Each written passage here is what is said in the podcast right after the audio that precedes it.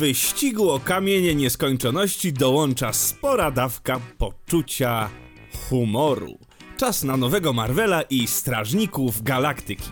Konrad Korkosiński, i Piotr Maszorek. a to jest ten podcast filmowy. Marvel wyruszył w kosmos po bardzo dużym sukcesie Avengersów, po całkiem dużym sukcesie kontynuacji Kapitana Ameryki przed Marvelem. Jedno z największych wyzwań musieli otworzyć swoje uniwersum na odległe galaktyki i inne planety, czyli no Coś, czego do tej pory się nie podejmowali, ponieważ w tej pierwszej fazie raczej trzymali się Ziemi i raczej próbowali to wszystko trzymać tak bardziej, no, realistycznie w cudzysłowie, no bo tam w końcu byli goście, którzy latali w swoich kombinezonach i nordyccy bogowie z innej planety.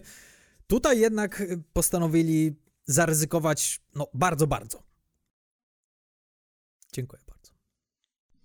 Jestem, jestem. Tak, tak, nic dodać, nic ująć. A poza tym, Marvel tutaj postawił na jeszcze jedną bardzo, bardzo ważną rzecz, ponieważ we wcześniejszych filmach mogliśmy obserwować, że gdzieś romansują z poczuciem humoru i próbują znaleźć taką nową ścieżkę dla tych filmów o superbohaterach i z, jak się okazało z niemałym sukcesem, więc podejrzewam, że ktoś w tamtej stajni stwierdził, słuchajcie, dobra, a wyjdźmy od tego, wyjdźmy od poczucia humoru, zbierzmy obsadę, która poczuciem humoru stoi. E, zróbmy tak charakterystyczne, zbudujmy tak charakterystyczne postaci, zatrudnimy tak charakterystycznych aktorów i spróbujmy ukulać tę kupę, e, kupę filmową właśnie z tych ostrych, fajnych, komediowych charakterów, i napiszmy bardzo dobry komediowy scenariusz. I tak się też udało, i tak powstali Strażnicy Galaktyki, czyli prawdopodobnie najśmieszniejszy film ze studia Marvel. Konrad, czy ty pamiętasz ten moment, w którym Strażnicy pojawili się w kinach? Oczywiście, że pamiętam. Ja pamiętam z tego okresu to, że wszyscy byli bardzo zaskoczeni, ponieważ nawet jak na Marvela w chwili obecnej to już jest jakby taka norma właśnie to, to co zaprezentowano, to poczucie humoru i ten typ opowiadania historii, które zaprezentowano we Strażnika Galaktyki. Dla nas to już się mhm. wydaje takim, a no to jest właśnie ta formuła marvelowska. Natomiast wtedy Wszyscy byli bardzo pozytywnie zaskoczeni tym i nawet po tych y, kilku filmach, po Iron Manie, po Kapitanie Ameryce, ludzie mieli takie przekonanie, o, to jest coś innego, ale chyba lepszego. I, I, pamiętam, że było spore zaskoczenie, ponieważ mało kto na ten film czekał, a bardzo dużo osób było bardzo pozytywnie zaskoczonych tak. nim. Ja pamiętam bardzo dobrze, że wchodząc do sali kinowej, ja nie wiedziałem, kim jest Chris Pratt. Nie miałem zielonego pojęcia. Jeszcze nie oglądałem parków. Piękne e, czasy. I i ciężko w ogóle było mi jakkolwiek go skojarzyć. Wiedziałem, kim jest Zoe Saldana, bo ona jest, no, ona grała w, wcześniej w, w, w, takich projektach, które no, jakby przyciągały oko. E, Bradley Cooper, wiadomo, nie wiedziałem kim, też, kim jest Dave Batista i, i wiesz, i, i tak nagle wchodzę na ten film, zaczyna się to wszystko od intro Chrisa Prata, ja mu się tak przyglądam i mam takie, kurde, tęgi chłop, dość tęgi, i nie ma takiego czegoś, pamiętam jak wyszedłem, nie, nie, pamiętam z kim byłem, czy byłem z, z Piotrkiem Bonderą, czy z Damianem Kulcem byłem na tym filmie. Pamiętam, że wyszedłem i powiedzia- rozmawialiśmy i powiedziałem im, kurde, fajny film, tylko no, szkoda, że nie mamy głównego bohatera, nie? Że nie mamy takiego super bohatera. Yy, i, I tak byłem jakoś nieprzekonany do tego Chrisa Prata w tej roli. No proszę, jak ten Parks and Recreation wpływa na odbiór marvelowskich filmów. Tak. A ostatecznie się w nim oczywiście zakochałem, no potem przyszła wielka nienawiść przy e, e, Endgame'ie, ale to spokojnie. Jak już dojdziemy do Infinity War za jakieś tam, nie wiem, 25 lat, jak uda nam się dotrzeć do tego filmu w naszej serii Marvelowskiej, to wtedy pewnie się pokłócimy o to. E, ponieważ bardzo dużo osób się kłóci właśnie, domyślam się, że wiem o której scenie mówisz, czy nie mówisz o ściąganiu rękawicy, prawda? Tak. Nie, ja oczywiście żartuję, że nienawidzę, ale jako, że prowadzimy podcast, no to polega na tym, że musimy stawać po dwóch różnych stronach barykady, e, tak jak nasi słuchacze. Niektórzy będą za, niektórzy będą przeciw, więc jak ty będziesz za, to ja się muszę postawić w opozycji. To nigdy tak nie działało u nas, wiesz? Ja to bardzo często tak działało. Nieprawda, próbowałem już kilka razy i bardzo rzadko to wychodzi. Dlatego, że ciężko stawiać się czasem w opozycji, mówiąc, że nie lubisz jak lubisz. Nie, po prostu mamy zbyt podobne gusta. Dobrze, Prawda. nieważne. Zanim się wgryziemy w Strażników Galaktyki, proponuję, y, żeby posłuchać rady naszej słuchaczki i pokrótce opowiedzieć, o czym opowiada ten film.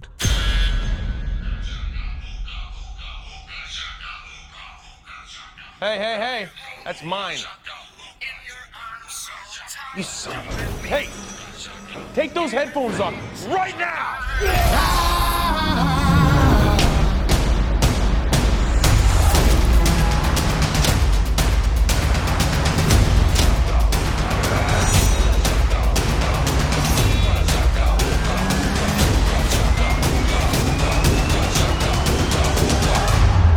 themselves the Guardians of the Galaxy.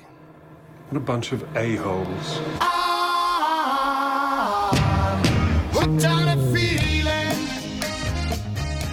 I oddaję mikrofon tobie, ponieważ ja zawsze to robię właśnie- i czuję się właśnie- bardzo, bardzo nie fair w związku z tym. Właśnie chciałem powiedzieć, proszę bardzo. A proszę Ale bardzo. dobra, no to, no to spróbuję w takim razie. Peter Quill, który jest grany przez naszego owego Chrisa Prata. E, Poznajemy go na intro filmu jako e, małego chłopca, który stoi przy łóżku szpitalnym swojej matki. Po chwili dowiadujemy się, że ta matka jest e, ciężko chora, zresztą to widać. I, I mówi mu, Peter, Peter, złap mnie za rękę, złap mnie za rękę. Masz, jeszcze tu prezent ci dam. I ona mu daje ten prezent, on jej nie łapie za rękę. To jest dosyć istotne później dla, dla, dla fabuły. E, za rękę, zła, ona on nie łapie. E, mama umiera, po czym Peter Quill, Quill wybiega z sali i zostaje porwany. I nagle mamy tam, nie pamiętam ile, 20, 20 kilka lat później, mm, poznajemy już Petera na planecie Morak, na której to owy Peter Quill musi ukraść pewien twór, pewną kulę. Jak się potem okazuje, owa kula jest to kula, której nie poszukuje tylko Peter Quill, ale też cały kosmos. Jednym z e, głównych, e, tak naprawdę, zleceniodawców na ową kulę jest nie kto inny, jak po chwili się o, okaże i dowiemy, sam Thanos który wysłał swojego y, swojego takiego takiego jakby Przydupasa. przydupasa jak się potem okaże nie do końca, ale przydupasa, którym jest Ronan, czyli prawdopodobnie najgorszy ze wszystkich antagonistów ze studia Marvela, na którego patrzeć się nie da. E, No i co się dzieje? No i o ową kulę bije się nie tylko Peter Quill, nie tylko Ronan, ale również Zoe Saldana, która jest wysłana przez owego Ronana, ale po drodze napotykają również na Gruta i Roketa.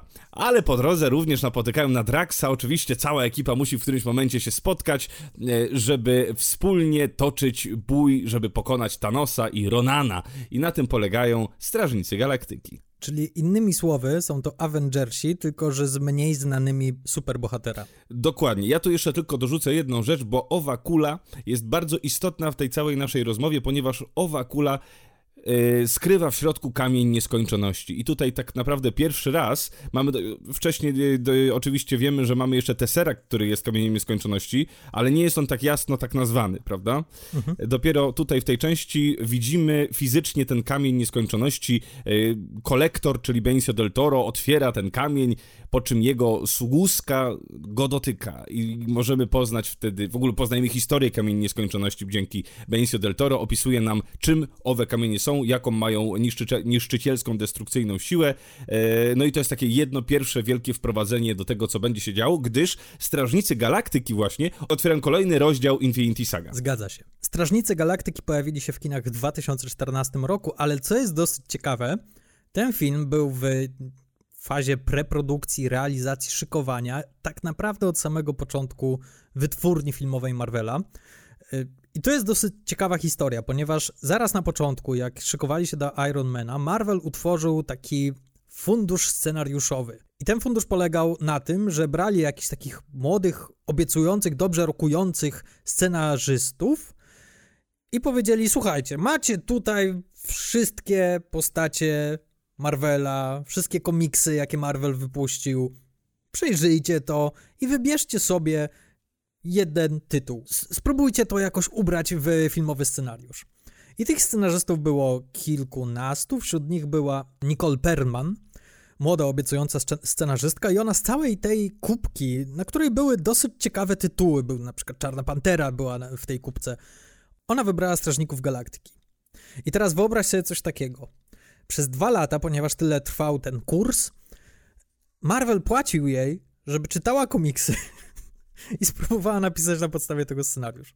Ona przez jakiś rok czytała tylko i wyłącznie wszystkie e, komiksy, jakie Marvel wypuścił ze Strażnikami Galaktyki. Fantastyczna fucha. Ja bym bardzo chciał, żeby ktoś mi płacił za czytanie komiksów i odkrywanie. Poza tym dostała takie gigantyczne segregatory, w których miała wszystko pięknie rozpisane, kto jest kim w tym uniwersum i, i, i kto ma jakie cechy i tak dalej, i tak dalej. I ona mogła sobie po prostu, mm, mm, o, to jest ciekawe, może to sobie wybiorę, może tamto sobie wybiorę. E, Dlaczego to jest tak intrygujące? Ponieważ Strażnicy Galaktyki, nawet dla fanów komiksów Marvela, to nie była znana franczyza, to nie był znany tytuł. I Nicole Perman wiedziała, czym oni są i podjęła się tego wyzwania, aby napisać pierwszą wersję scenariusza. Udało jej się, skończyła ten kurs po dwóch latach i wzięli ten scenariusz i zaczęli szukać reżysera. Oczywiście od samego początku ona wiedziała, że jak się pojawi już reżyser, to wtedy najprawdopodobniej ten scenariusz zostanie zmieniony. I tak się też stało, kiedy zatrudnili Jamesa Gana, mało znanego reżysera, ponieważ wtedy jeszcze, podobnie jak z braćmi Russo, eksperymentowali z tymi nazwiskami reżyserów, tak żeby nie brać jakichś wielkich tus reżyserii, takich jak Kenneth Branagh czy... Hola, hola, hola. Kolega James Gunn zrobił Scooby-Doo 2 Potwory na gigancie. On to wyreżyserował, czy napisał scenariusz? Wyreżyserował chyba. Naprawdę? Myślałem, że Nie, pisał scenariusz. przepraszam, on napisał scenariusz, tak. I był producentem. No właśnie. Tak, ale nakręcił film Robale. E, nakręcił też film Super, czyli Tak. swój pierwszy film o superbohaterach, który ja bardzo lubię w roli głównej, tam jest Ellen Page oraz, czy ja dobrze kojarzę, że tam jest Dwight? Rain Wilson. Tak, no, tak. no. Bardzo polecam ten film, ponieważ to jest jedna z najciekawszych pozycji, jeśli chodzi o takie rewizjonistyczne podejście do kina superbohaterskiego. Bardzo brutalny film i, i idealny przykład tego, jakby wyglądał superbohater w rzeczywistym świecie. I, I kiedy James Gunn się pojawił, faktycznie ten scenariusz on troszkę tam przepisał, podrzucał wiele swoich elementów, między innymi cały wątek muzyczny, czyli muzyki, której słucha e, Quill i Walkmana przede wszystkim, to jest dzieło Gana. E, rozbudował także postać Yondu, inne tego typu pierdółki, ale bardzo znaczące pierdółki, które na, nadały charakteru temu filmowi, ale mimo wszystko sama Nicole Perlman była jeszcze ściągnięta na 6 miesięcy, aby troszkę przy tym scenariuszu popracować i jeszcze go tam doszlifować. Strażnicy zostali stworzeni na papierze, no i oczywiście też y, bardzo ważny element tej całej historii preprodukcyjnej, no to to jest właśnie obsada. A tutaj sporo ciekawych rzeczy się wydarzyło. Jeżeli chodzi o obsadę, no to rzeczywiście tutaj sytuacja nie była taka prosta. Yy, dlatego, że dosyć sporo ludzi było było planowanych do, do prawie wszystkich ról, e, do, do głównej roli, no bo Chris Pratt był znanym aktorem, ale był znany z konkretnej rzeczy, no był znany z Parks and Recreations, to był facet, który, który śmieszkował, który był gapą, który na pewno to nie był, nie był to typ, który by pasował na, na superbohatera. A na pewno nie jeszcze do, do filmów Marvela, gdzie tam wszyscy oni są przeprzystojni, w ogóle wyżyłowani, zbudowani, a to jest facet, który zresztą fajnie, że z tego się śmieją e, w drugiej części, to jest chyba w drugiej części Strażników Galaktyki, e, że śmieją się z jego podbródka, czy to już jest w Avengersach? To chyba jest w Avengersach. Przestań mówić Avengersi. Avengersi, jak spotykają Tora, to jest bardzo zabawne. Tak, tak. He's mocking me. Do, do roli Petera Quilla startowały takie gwiazdy jak Joel Edgerton, Eddie Redmayne, Jim Sturgess, którego ty bardzo lubisz. I've just seen a face I can't forget the time or place where we just met. Tak, facet grał w Across the Universe. Lubię. Nie wiem dlaczego lubię, ale lubię. Podobno Joseph Gordon-Lewitt także startował do tej roli, Gareth Hedlund, James Marsden, czyli sam Cyklop, no i też ten niejaki Chris Pratt. Jak z tego grona naprawdę przystojnych aktorów, którzy nadawaliby się na główną rolę w kinie superbohaterskim, jak Chris Pratt dostał, dostał tą, tą, tą rolę, jak wybrali jego, zwłaszcza, że wtedy no Chris Pratt, no tak jak już sam zaznaczyłeś, wyglądał jak wyglądał. E, czyli raczej nadawał się właśnie do takiego sitcomu, do roli gościa, któryś leży cały dzień przed telewizorem popijając piwo. I mało... Albo ktoś, kto jest bezdomny. Tak, i trzeba by było bardzo dużej wyobraźni, żeby go umiejscowić na statku kosmicznym. No, ale mimo wszystko James Gunn miał tą wyobraźnię, obsadził go i chwała mu za to, ponieważ y, Chris Pratt nadał bardzo wyrazistego tonu tej postaci i także temu filmowi i co za tym idzie, także następnym filmom Marvela, jeśli chodzi o poczucie Tak, humoru. absolutnie, absolutnie. Myślę, że Chris Pratt to jest jedna z najważniejszych, e, jeden z najważniejszych castingów dla całego Marvela. To jest facet, który naprawdę dźwiga ten film na swoich barkach. Oni wszyscy są fajni, fajnie, tylko że Zoe Saldana jest od początku do końca gra to samo. No mamy dziewczynę, która przebiega, mamy twardą laskę, wiesz, mamy Rocketa, który też gra cały czas to samo. Mam po prostu latającego szopa, e, Bradley Cooper. E, Dave Batista jest bardzo dobry, ale mimo wszystko to, to jest facet, który ma jedno zadanie. No, ma, ma rzucać co chwilę jakieś teksty które ma, mają, to też zresztą jest bardzo fajny zabieg, że on odbija dowcip, bo nie, nie w ogóle nie rozumie ironii e, i dzięki temu podbija jeszcze bardziej ten dowcip. I tak każda, po... no Yondu oczywiście, o Yondu jest jeszcze świetną postacią, ale e, sam Peter Quill, czyli Chris Pratt, jest obsadzony genialnie. On naprawdę na tych barkach swoich trzyma cały ten film i tylko dzięki niemu ten film y, jest o czymś. Poza tym, jeszcze jedna bardzo ważna rzecz. E, dlatego, że on jednak gra w tych parkach, on czasem były momenty, że przesadzał, że to, to, to, jego śmieszkowanie już nie było aż takie śmieszne, bo przekraczał granice tego dowcipu. Tutaj gra tak bardzo ze smakiem i tak bardzo trzyma te, te dowcipy na wodzy i one są z ogromnym, ogromnym smakiem. Ma, widać, że nauczył się tego poczucia humoru do, do perfekcji. Wiesz co, domyślam się, że w parkach też chodziło o to, że tam było bardzo dużo improwizacji a zapewne wiesz, że trzy czwarte improwizacji to jest po prostu, to są śmieci, to są, to są do kosza można to wyrzucić i tylko ta jedna czwarta to jest coś, co faktycznie można wykorzystać. Do... Sometimes when I wipe, and I wipe, and I wipe. W każdym Still razie... Poo. Like I wipe magic marker. Tak, no świetny. I w parkach domyślam się, że aż tyle tej selekcji nie było, ponieważ ten serial opierał się na tym, na tym improwizowanym poczuciu humoru, w którym brylowali praktycznie wszyscy w głównej obsadzie, prawda? E, natomiast tutaj, no jednak to trzeba było troszkę trzymać w ryzach i domyślam się, że nawet sporo takiego poczucia humoru, które brat reprezentował w parkach, no po prostu by nie przeszło w Marvelu, który już wtedy był częścią Disneya. No dobrze, ale porozmawiajmy jeszcze chwilkę o, dal, o pozostałej obsadzie, czyli królowa science fiction Zoe Saldana. Dlaczego królowa? No, tak. No, oprócz Strażników zagrała także w jednym roku pojawiła się w Star Treku i w Awatarze. A Avatar nie wiem, czy pamiętacie taki mały film Avatar. To było naprawdę coś. Mówię tutaj w kontekście jej roli. Chodziły takie słuchy, że powinni ją nominować do Oscara, ponieważ jej rola, także pod kątem technicznym, e, no, bardzo się wybijała, no i szczerze mówiąc, to była najlepsza rola w tym filmie, zaraz obok Stevena Langa. Jake Sully! Tak było. I stupid. Stupid. Stupid. Jake Sully. Tak, e, zgadzam się, ale tutaj ona nie miała konkurencji. Tak, nie miała i zresztą się nie dziwię, ponieważ no, to, to jest taka aktorka, którą można obsadzać w ciemno i wiesz, że ona z- zrobi dobrą robotę. Jeszcze przeczytałem, że jedna osoba dostała y, propozycję roli Gamory, y, czyli Amanda Seyfried. Uuu przed, y, przed nią, ale zrezygnowała. Dostała propozycję, zrezygnowała, bo y, skarżyła się na to, że charakteryzacja jest zbyt uciążliwa i nie wierzyła w sukces tego filmu. No, nie jestem w stanie sobie nawet wyobrazić, jakie to musiało być przyjemne mieć całe ciało wymalowane na zielono. Uff, super. Dobra, pozostałe role o Davie Battiście już troszkę wspomniałeś. Zapaśnik. Dave Batista, dla którego to była taka pierwsza głośna rola, ponieważ wcześniej pojawiał się tam w jakichś eh, dziwnych filmach w stylu Król Skorpion 3. Natomiast tutaj naprawdę zabłysnął i to naprawdę bardzo jasno i był taką bardzo, no bardzo silnym punktem tego filmu, ale domyślam się, że to też sporo scenariusza weszło w grę, ponieważ faktycznie to, jak Gunn wymyślił tą postać, e, nie wiem, czy wymyślał ją pod kątem Batisty, że on za bardzo nie ma umiejętności aktorskich, w związku z tym niech zawsze gra kamienną twarzą, e, ale tutaj stanę w jego obronie jest jest przeuroczy w tym i też troszeczkę tego ciepła tam wrzuca. Ta jego historia rodzinna Oczywiście, jest bardzo że ładna. tak. Nie, ba bardzo dużo.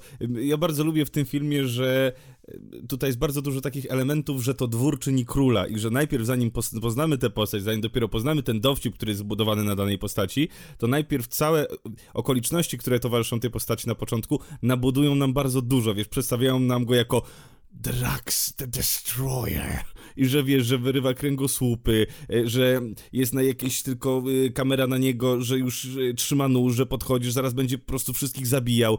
Zresztą jest bardzo fajny dowcip, jak, nie pamiętam jak się nazywa ta postać, kurde, jak chcą zabić Gamorę pierwszy raz w więzieniu i podchodzi ten taki mały... e, tak, kojarzę go. I, i, i pokazuje mu gest podcinania gardła.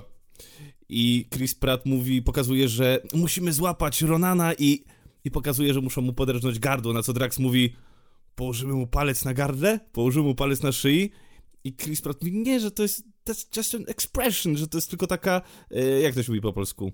Takie wyrażenie. Powiedzenie, takie wyrażenie, takie powiedzenie. E, I mówi, że to jest bardzo popularne, prawda? I odwraca się i tam taki knypek mówi, tak, tak, tak, tak. Na co Drax mówi, pierwszy raz to słyszę, nie ma takiego powiedzenia po czym jest kamera na tego knypka, który mówi, nie ma, nie ma, nie ma, nie ma. Bardzo I to fajne. jest wspaniałe i ba bardzo dużo jest takich małych rzeczy w tym filmie, które są, są prześmieszne. Jest tak dużo poukrywanych takich małego poczucia humoru. No i jak się okazuje, potem ten Drax y, ki- kipi tym absurdem poczucia humoru. Właśnie zbudować postać i śmieszność na tym, że to jest facet, który absolutnie nie ma poczucia humoru w sobie i, y, i nie rozumie grama ironii i wszystko bierze na 100% na poważnie, no to można z tego naprawdę u- uciułać tyle, tyle sytuacyjnych dowcipów. Tak, no i możemy podziękować Ganowi, że obsadził go w tej roli, ponieważ y, Batista rozwinął się w naprawdę fajnego aktora. Jego opening do kontynuacji Łowcy Androidów w reżyserii Denis Villeneuve to jest kawał porządnego aktorstwa według mnie. Naprawdę. tak, bardzo tak, dobry antagonista w Bondzie, co prawda najgorszym, bo najgorszym, ale całkiem, całkiem dobra rola. Tak, ale ja go lubię w tych rolach, w których pokazuje odrobinkę serca i właśnie w tym Łowcy Androidów to jest dokładnie to. To jest człowiek góra, którego się boisz, a mimo wszystko jakieś ciepło od niego bije, jakaś taka niesamowita wrażliwość. I, i bardzo się cieszę, że, że no, jego kariera aktorska się rozwija. Teraz będziemy mogli go e, oglądać na ekranach w Dune e, ponownie u Villeneuve. Zobaczymy. No i dopełnijmy wreszcie tą obsadę. Czyli Michael Rocker. On trochę skradł serce Jamesa Gana, e, ponieważ e, postać Yondu bardzo została rozwinięta w części drugiej i zresztą on już ją rozwinął e, w tej części pierwszej, na, z tego pierwszego scenariusza, o którym wspominałem, ale także pojawia się w Legionie Samobójców. Chociaż tu jeszcze tego nie ma tak dużo, nie ma w nim tak, tak dużo tego ciepła. Jeszcze ciężko, nie znając tej drugiej części, ciężko to, to, to wygrzebać. Na początku ci się wydaje, że on naprawdę jest takim y, tylko tym łowcą, który naprawdę chce go zjeść, naprawdę... Wydaje mi się, że on by go kurde zastrzelił, gdyby tam nie doszło do tego, y, do tej rozmowy, to że on by ten spust nacisnął, on by zabił tego Petera Quilla. Trochę tak, ale już powoli chociażby zakończenie jego wątku i ten jego uśmiech na sam koniec e, Tak, świadczy tak, tak. o tym, że Gunn już wiedział, w którą stronę chce pójść e, z tą rolą i z tym aktorem konkretnie, ponieważ on wcześniej spotkał się z nim na planie właśnie super. No i tutaj wyraźnie chciał go jakby wypchnąć troszkę bardziej, zwłaszcza, że to jest taki aktor, który pojawia się na drugim, trzecim, czwartym planie od bardzo, bardzo dawna w kinie i głównie w jakichś takich sensacyjniakach. Najczęściej gra jakichś takich drabów, taką jedną rolą, która troszkę wykraczała poza to jego emploi. E, To była rola w JFK, z której, z której go kojarzę. No i fajnie, że tutaj dostał tą szansę. Obsadę zamykają dwa bardzo ważne nazwiska, a mianowicie Bradley Cooper oraz Vin Diesel, którzy nie pojawiają się nigdy na ekranie, ale ich słyszymy, ponieważ wcielili się w postacie Roketa oraz Gruta. Tak. A nie chcesz jeszcze wspomnieć o Karen Gillian? To za chwilę, ponieważ Karen Gillian podobnie jak y, Rooker dostała troszkę więcej do zagrania w następnych częściach, także w Avengersach. Na przykład w y, Endgame bardzo mi się podobała No, jej gra- rola, była kapitalna. Tak, prawie główniaka gra. Y, ale jeśli chodzi o Roketa, to jest dosyć ciekawe. Producenci doszli do wniosku, że no dobra, wzięliśmy takich fajnych, charakternych, ale mało znanych aktorów, no może z wyjątkiem Zoe Saldany, to potrzebujemy tutaj jakieś gwiazdy. I zwrócili się do dwóch aktorów, czyli do Jima Carreya oraz do Adama Sandlera. I dzięki Bogu, że to nie poszło w tą stronę. Po pierwsze, nie Tak. zdzierżyłbym Adama Sandlera jako Roketa. Chociaż to, jak się okazuje, to jest bardzo dobry aktor, ale jeśli chodzi o takie komediowe, głosowe wyczyny, to nie znoszę wszystkiego, co on robi. Przepraszam, jestem uprzedzony. Natomiast jeśli chodzi o Jima Carreya, to obawiam się, że to byłoby tak szalone i tak by ukradło I'm film. Ale to on właśnie do, do yy, Roketa, tak? Tak, tak, tak. Myślałem, że do Gruta to było zabawne, jakby za każdym razem mówił I'm girl. Yy, nie, do Roketa. I, i, I dobrze się stało. Bradley Cooper to jest taki idealny typ do tej roli, który ani ci nie ukradnie tego filmu i musisz naprawdę się wsłuchać, żeby go tam usłyszeć. On zniknął za tą rolą. Ale jaki ten gość jest plastyczny w tym dubbingu. Przeplastyczny, pięknie to wszystko jest zagrane przez niego. W sensie rozumiesz każdą emocję i, i on się nie sili wcale na jakieś tam y, fajerwerki growe, ale robi to perfekto. Ja chciałem tutaj ciekawostkę powiedzieć tylko, Mhm. bardzo ważną, bo nie wiem, czy ty o tym wiesz, ale Vin Diesel nie podkładał głosu tylko do amerykańskiej wersji. Vin Diesel podkładał aż w sześciu językach. Ich heiße Groot. Okej, ale po polsku nie podkładał, mam nadzieję. Po polsku nie. Jestem Groot. To, tak ładnie by nie powiedział. Ja też tam good. Jet ten Groot. Dobrze, Vin Diesel, czyli jego najlepsza rola, ponieważ Vin Diesel umie grać, jeśli ma tylko jedną kwestię do mówienia przez cały film. Nie, o, kochany, dwie. Dobra, dwie. Mówię tutaj też o atomowym gigancie.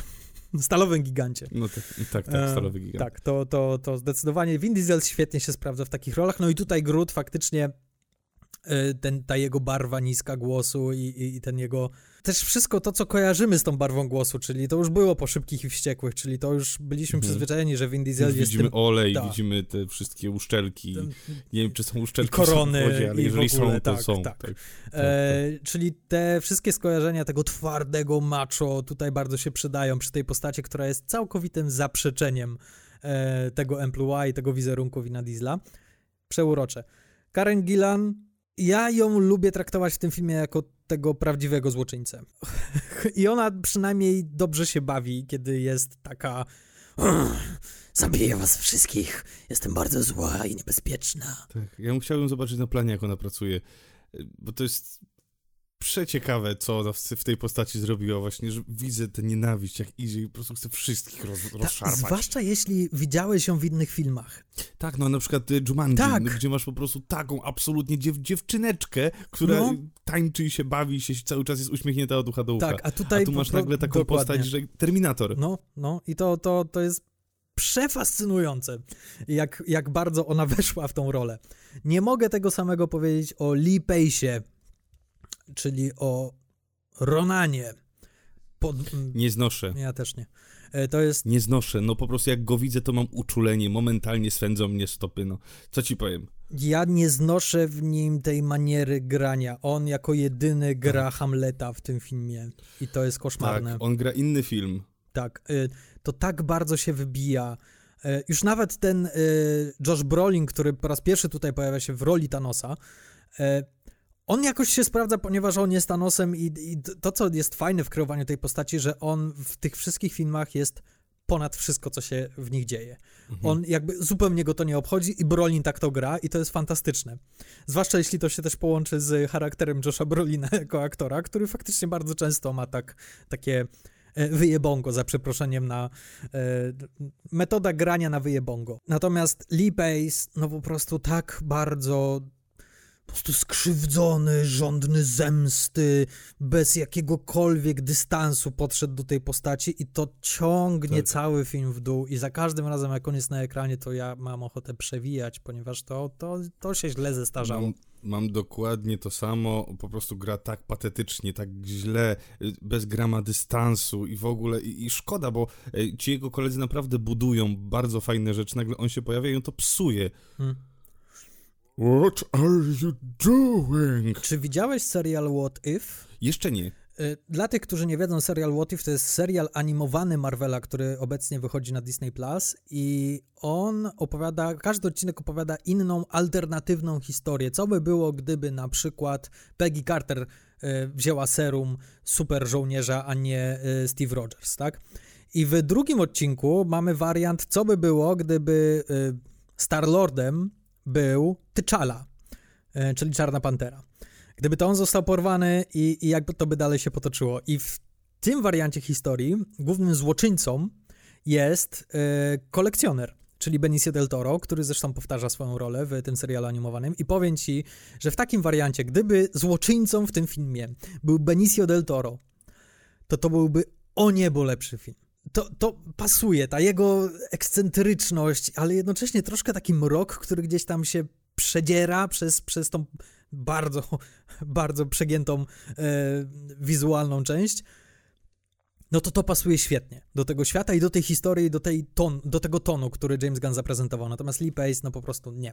Powiem ci, co sobie pomyślałem, kiedy teraz sobie przypominałem ten film do tego odcinka, a mianowicie, że to jest film o piratach.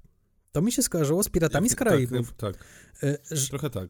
To jest hajstowy film na pewno. tak, to jest hajstowy film, tam jest, wiesz, dużo ekip y, na statkach, kt- którzy nieustannie zdradzają się nawzajem i, mm, wiesz, tam kombinują, jakby tu wbić sztylet w plecy drugiemu. E, I to jest właśnie taki film z gatunku płaszcza i szpady, tylko że w kosmosie z laserami. I, i, i to, Jak najbardziej. i to ma niesamowity urok. Zwłaszcza, że to jest pierwszy film Marvela, w którym ja zauważyłem kolory. faktycznie ten film ma przepiękne kolory. Jak się to zestawi z tymi wszystkimi takimi ujednoliconymi y, kolorami, paletami kolorystycznymi z wcześniejszych filmów, no to tutaj te wszystkie błękity i fiolety i, i, i, i złote barwy No tak, bardzo się dużo wybijają. tych kolarzy takich y, galaktycznych się tam pojawia, jak przelatujemy przez, właśnie są podpisane jakieś galaktyki, tu coś, to, to rzeczywiście jest tych kolorów dużo i to jest bardzo fajne, że, że y, każde miejsce, w którym są, ma jakąś swoją, swoją charakterystykę i że te kolory się, się zmieniają. Ten statek jest w ogóle przepiękny. Jest Mógłbym przepiękny, tylko na ten tak. statek patrzeć. I, i, I jakby to też uruchamia trochę tą wyobraźnię, ponieważ oni musieli znaleźć jakiś sposób na to, żeby sprzedać nam te inne galaktyki, inne planety, inne światy. Ponieważ to był największy skok, jeśli chodzi o oczekiwania No tak, widzów, bo wcześniej prawda? polizaliśmy, polizaliśmy odrobin, y, odrobinę Tora, mm, ale tam nie było jakichś podróży, Tak, nie? Tam to- tylko To, to lokacje. było mimo wszystko dosyć tak silnie zakorzenione w ziemskich realiach w jakiś tam stopniu, prawda? Natomiast tutaj, no to już mamy kompletny odpał, mamy y, tą planetę Nowhere, czy też to nie jest planeta, to jest po prostu miejscowość w kosmosie, y, który wygląda, która wygląda obłędnie. Mamy ten, to więzienie, mamy y, tą otwierającą scenę i to wszystko jakby tak uruchamia wyobraźnię, chociażby z tego powodu, że to właśnie te kolory, które wykorzystał James Gunn, jakby pokazują nam, że wow, wyszliśmy już poza te granice, które do tej pory wytyczył nam Marvel.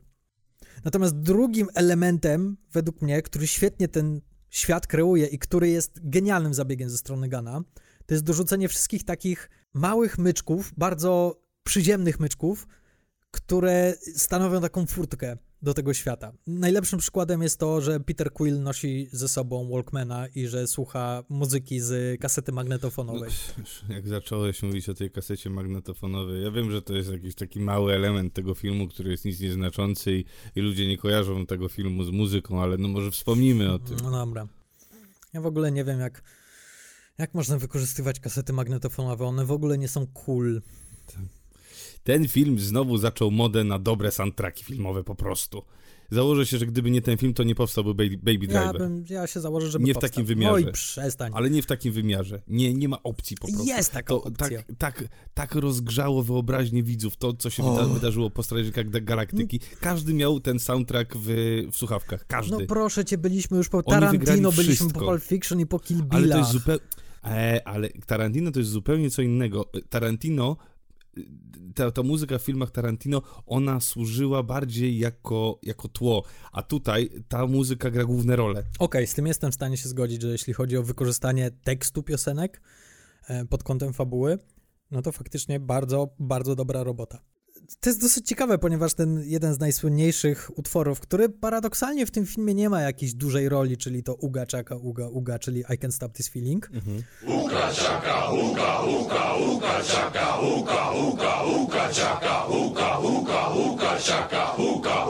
I can't stop this feeling deep inside of me. Girl, you just don't realize what you do to me.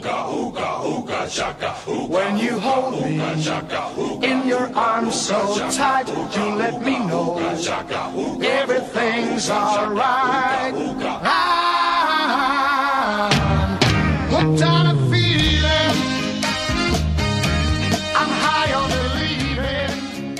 Utwór także pojawia się u Tarantino w jego pierwszym filmie, czyli we Wściekłych Psach. Który utwór? Masz jakiś swój ulubiony utwór z całego soundtracku? Bardzo lubię, y, bardzo, bardzo lubię moment, kiedy, kiedy zakłada Gamorze na, na uszy y, słuchawki, co tam leci? Tak, e, Fooled Around and Fell in Love.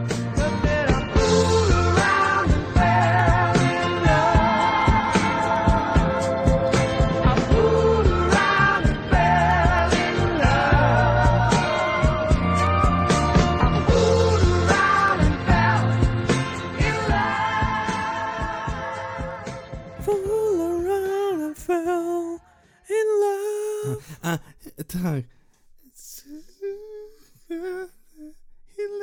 To bardzo to lubię. Tak, bardzo ładne. E, bardzo wszystko ładna lubię. No, y, ciężko wybrać, bo, bo to są wszystko, wiesz, y, billboardowe. y, z- Gun powiedział, skąd wziął te piosenki. To wszystko były, wiesz, lata 60., e, 70. z pierwszych miejsc listy billboardu y, po prostu wziął sobie te piosenki. No to nic dziwnego, że to są piosenki, które gdzieś tam już słyszeliśmy. No i one siłą rzeczy, wisząc na, tym, na, tym, na tych pierwszych miejscach, były to musiały się ludziom podobać. Musiały to być piosenki, które łaziły po uszach wszystkim, więc fajnie, że on je odświeżył i wrzucił je z powrotem do mainstreamu, że ludzie mogli sobie ich jeszcze raz posłuchać. I bardzo mu za to dziękuję. Tutaj chcę się poprawić, ponieważ powiedziałem, że Uga Shaka, Uga Uga to jest I Can Stop This Feeling. Nie, to jest utwór Hooked on a Feeling, tak? Natomiast moim ulubionym utworem z całego soundtracku to jest drugi, to jest numer dwa. Natomiast moim numerem jeden jest Come and Get Your Love, czyli otwierający utwór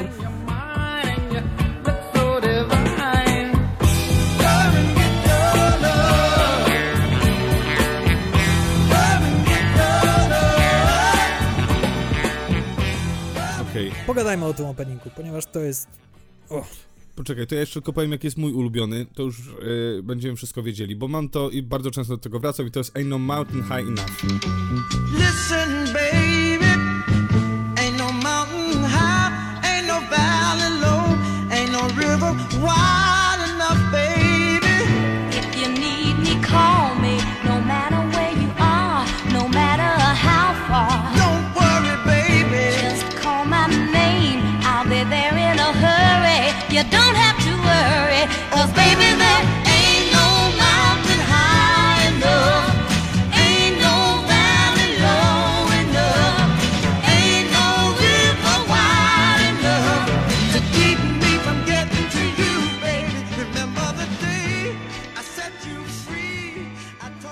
Ja ten utwór bardziej lubię z Zakonnicy w przebraniu.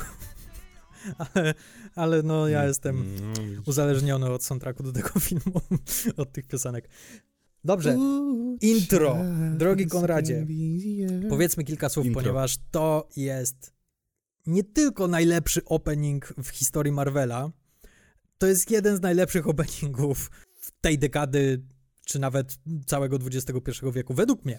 Ale z, ca- ale z całym, e, z Nie, całą nie, nie, nie, nie, sytuacją mamy To- w szpitalu to- i to? Czy pomijając? To ogranie tej sytuacji, że zaczynamy jak Indiana Jones, mamy jakąś, wiesz, grozę wiszącą w powietrzu, Mhm. mamy jakiegoś tajemniczego gościa w masce, który pojawia się na bardzo złowrogo wyglądającej planecie, wchodzi do tej świątyni, już szykujemy się na jakieś potwory i strachy i lachy. Tak, tak. Potem pojawia się poczucie humoru, poczucie humoru, potem ucieczka, a potem ucieczka Tak, w stylu w ogóle Sokoła Tak, Millennium, tak. co to też jest jest tak sztosem. wspaniałe wprowadzenie do tej postaci i jednocześnie wspaniałe wprowadzenie do nowej fazy Marvela, do tego nowego poczucia humoru. Moment, w którym on wyciąga Walkmana i zakłada słuchawki i lecz, lecą te pierwsze nuty właśnie e, Come and Get Your Love. I wielki tu, tytuł tu, na cały ekran, dosłownie na cały ekran, nie to, że jakiś tam malutki Tak. w rogu czy coś takiego, nie, wielki. No i przede wszystkim napisy początkowe. Tak, tak. On jest, on jest malutki w rogu. I kurde, ja siedzę w kinie i mówię, wow, ja jestem tak wielkim fanem napisów początkowych, a te napisy No. początkowe są magiczne, po prostu. Od razu jesteś w tym świecie, od razu wiesz na co się szykujesz i wiesz, że będziesz się dobrze bawił i że będzie świetna muzyka w tym filmie i że polubisz tego bohatera, ponieważ ten zabieg Walkmana to jest mistrzostwo świata, jeśli chodzi o uczłowieczenie bohatera, nadanie mu takiej jednej rzeczy, która mówi ci o nim wszystko i jednocześnie sprawia, że go lubisz.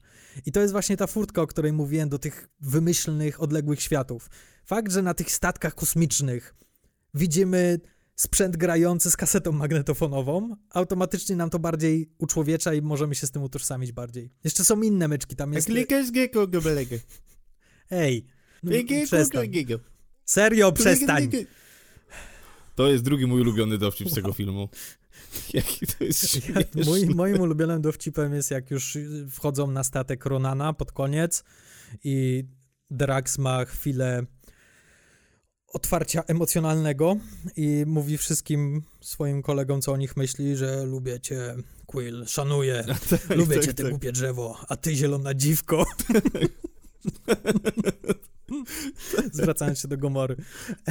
To, to, Hej, hej, hej, to, to ryknąłem śmiechem. Zapomniałem o tym dowcipie, a to jest, Tak. to jest cudowne. Tak, ja w ogóle powiem ci szczerze, że ja chyba strasznie... Nie, ogląda, zdarzało się, że oglądałem cały Marvel y, od A do Z, ze dwa, trzy razy, ale za cholerę nie pamiętam tego początku z, ze Strażników Galaktyki. W sensie pamiętałem to, że on tam wchodzi, że tańczy, ale to ile tam się działo, ta ucieczka i to wsz- wszystko mi wypadło z głowy. Nie pamiętałem w ogóle te, tego lotu Sokoła Millennium, tego wszystkiego. Super. Z tych myków, które jeszcze trochę nam urealniają ten świat. W ogóle przegapiłem, że oni mają wiadomości w kosmosie.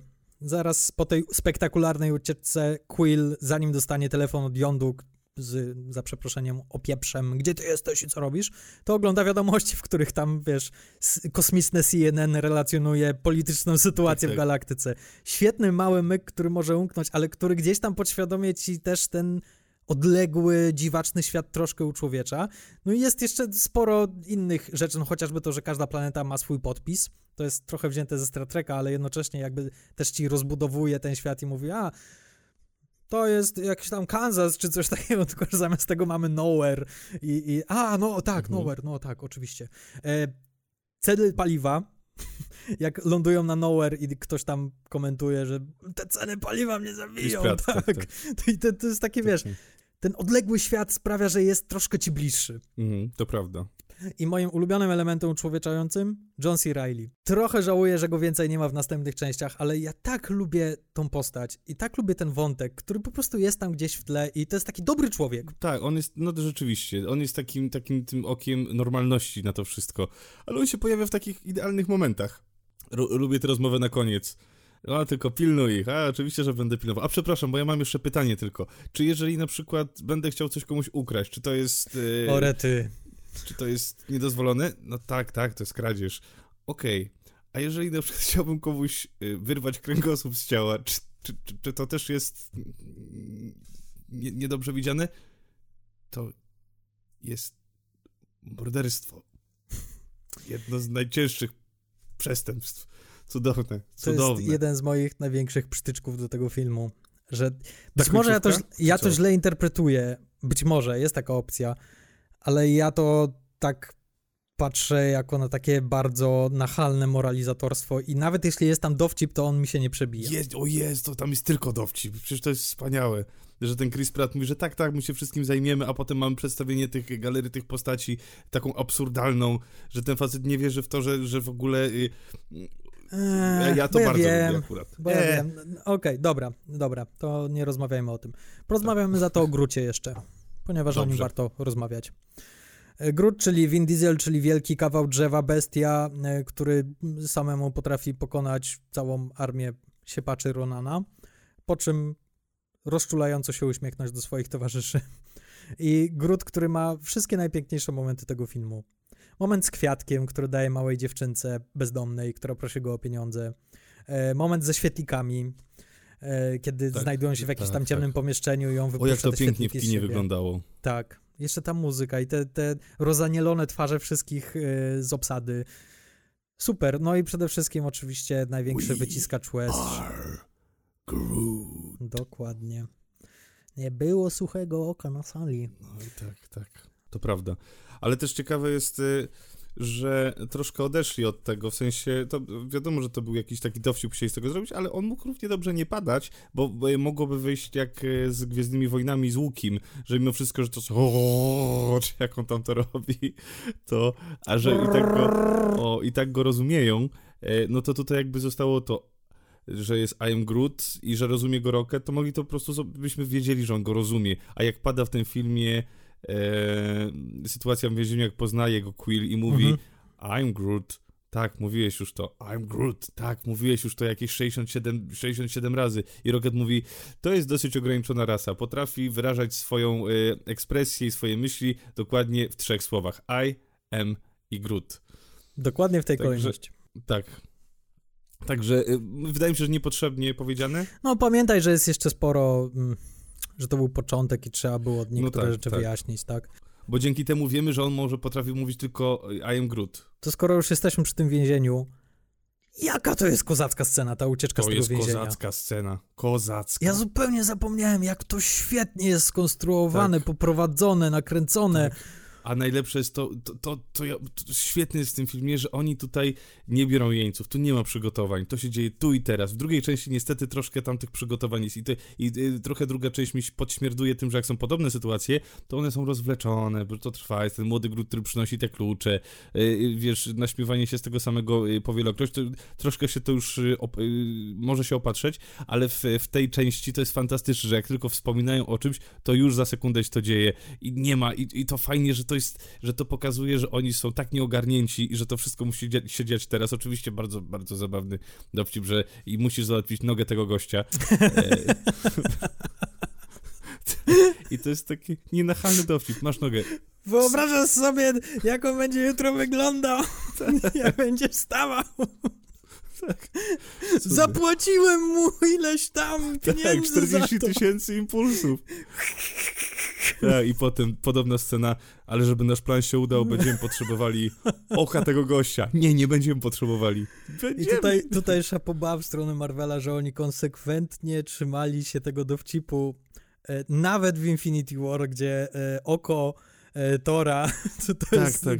to jest właśnie jedna z tych rzeczy, które Rocket komuś tam podwędził, żeby było zabawnie. Ale ta scena ucieczki z więzienia, ile tam jest elementów w grze. Mamy i sceny akcji, świetne ujęcie z Rocketem i Grutem, kiedy dostają spluwy i po prostu Tak, jest oj tak. jest mały rozpierdol i ich wielka satysfakcja z tego. Mamy historię przemiany Draxa, który decyduje się jednak im pomóc. Mamy humorystyczny przerywnik z Peterem Quillem, który negocjuje nogę od tego kolesia. Mamy Gomorę, która tam robi kung fu i w ogóle jest Tak, mega tak. kozakiem. I mamy jeszcze te wszystkie... Te, te, ten cały plan Roketa, który jest tak fajnie mimo wszystko przemyślany i który ma tyle sensu i ten moment, w którym wyłącza tą sztuczną grawitację, masz takie wow, oni są naprawdę dobrzy. I trochę szkoda, i mam taką cichą nadzieję, że oni w pewnym momencie zrobią taki film ze, zrobią taki film ze Strażnikami Galaktyki, bo chciałbym zobaczyć film o napadzie na bank w ich wykonaniu. Że po prostu film, który skupia się tylko i wyłącznie na jednej akcji, że oni muszą coś ukraść i właśnie te ich misterne plany, które biorą w łeb, jak tylko nawet jeszcze zanim się zaczną, to by było super. Tak. Zresztą nie wiem, czy wiesz, ale y, będzie teraz serial I Am Groot i będzie wychodził na platformę oczywiście Disney+. Plus. No nie wiem, czy tego chcę.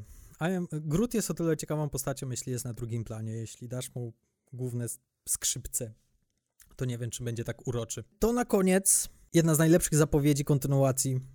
Uwielbiam ten moment z kasetą Volume 2.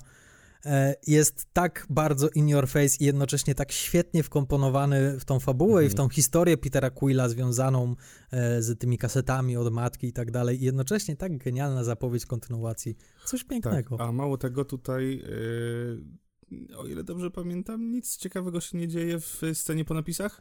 Jest y, Kaczor Howard, Kaczor Howard, tak. który pojawia się u kolektora. Kaczor Howard, czyli taka bardzo słynna, kampowa, kiczowata postać ze stajni Marvela, która kiedyś doczekała się bardzo złego filmu, który w chwili obecnej jest kultowy. I tak krążą plotki, że on ma wrócić e, jako już taka pełnokrwista Tak, postać. ale bardzo zabawne, że, że on rzeczywiście nie miał jakiejś dobrej prasy i gdzie mógł trafić jako taki wielki kicz, mógł trafić tylko i wyłącznie do kolekcjonera. No ale oczywiście, jeśli chodzi o zasianie ziarna, no to już o tym wspominałeś, że cała historia kamieni nieskończoności. Gdybyśmy wtedy wiedzieli, żeby troszkę uważniej słuchać, ponieważ to jest McGuffin w tym filmie i jak on jest wytłumaczany, no to najczęściej jak takie McGuffiny są tłumaczone w tego typu filmach, to najczęściej ja się wyłączam i mówię, dobra, dobra, pierdololo, bla, bla, bla, bla, bla, tak, wiem, wiem, to jest bardzo ważne.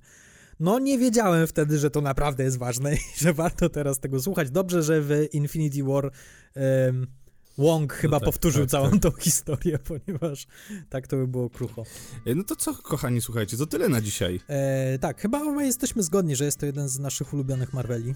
Zdecydowanie, zdecydowanie y, fajnie, fajnie też, że się zbliżamy do tych takich, a, bo rzeczywiście z każdym filmem Marvel uczy się czegoś nowego, zatrudniają coraz bardziej odważnie tych reżyserów, dzięki temu te filmy, tak jak na przykład zaraz będzie Thor Ragnarok i wiesz, ja się już nie mogę doczekać, aż ten Taika Waititi wkroczy na salony.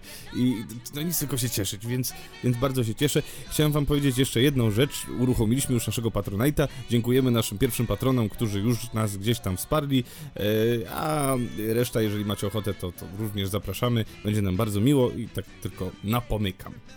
Ja także chciałem przypomnieć, że w tym miesiącu testujemy pomysł z pracą domową, czyli z filmem, który wszyscy, zarówno my, jak i wy, nasi drodzy słuchacze, obejrzymy sobie e, we wrześniu i na naszym Facebooku i na Instagramie znajduje się post, pod którym możecie zostawiać komentarze, swoje opinie na temat tego filmu, czy też zadawać nam pytania. Już takie pytania się pojawiły w wiadomościach prywatnych. możecie też zadawać niewygodne pytania. No, jest jedno bardzo ciekawe pytanie, które dzisiaj padło na Instagramie i bardzo się z tego powodu cieszę. Zachęcamy Was, ponieważ na początku października cały odcinek poświęcimy właśnie temu filmowi, którym jest Booksmart. w reżyserii 13. Kobiety. Tak, dobrze, dobrze, Trzynastki. Olivia Wilde. dokładnie. Ty mnie tak wy, po prostu je, jesteś jak pani przy tablicy, nagle siedzę, bawię się, rzucam, pluję w kolegę i pani nagle mnie pyta e, Konrad, podaj mi wzór na pole koła. Gdyby mnie zapytała, jak byłem skupiony, to przecież bym wiedział. Ale tak wyrwany nagle z dobrej zabawy, skąd ma wiedzieć? No to ty się tak dobrze bawisz, że okej. Dobrze, Booksmart, Olivia Wilde na Netflixie jest dostępny. Polecamy, oglądajcie, komentujcie, wysyłajcie nam pytania. Na początku października porozmawiamy sobie na antenie o tym filmie i o wszystkich waszych komentarzach i opiniach. Tak jest, a tymczasem słyszymy się w przyszły wtorek. Czy wiemy, co będzie w przyszły wtorek? Oczywiście, że wiemy. Ale nie mówmy, wiesz, nie mówmy, bo to, bo to różnie bywa. Mamy jeszcze jeden odcinek zapasowy, więc jak coś, to się rzuci ten zapasowy, a jak nie, to... Ale dobrze, że mamy taki jeden zapasowy. Co nie? Nie, to zawsze- Możemy zawsze go się- użyć tylko w jednej sytuacji. Słuchaj, trzymajcie się. Do usłyszenia. Dziękuję Ci bardzo, Konrad. Dziękuję Wam bardzo i do usłyszenia. Trzymajcie się, cześć.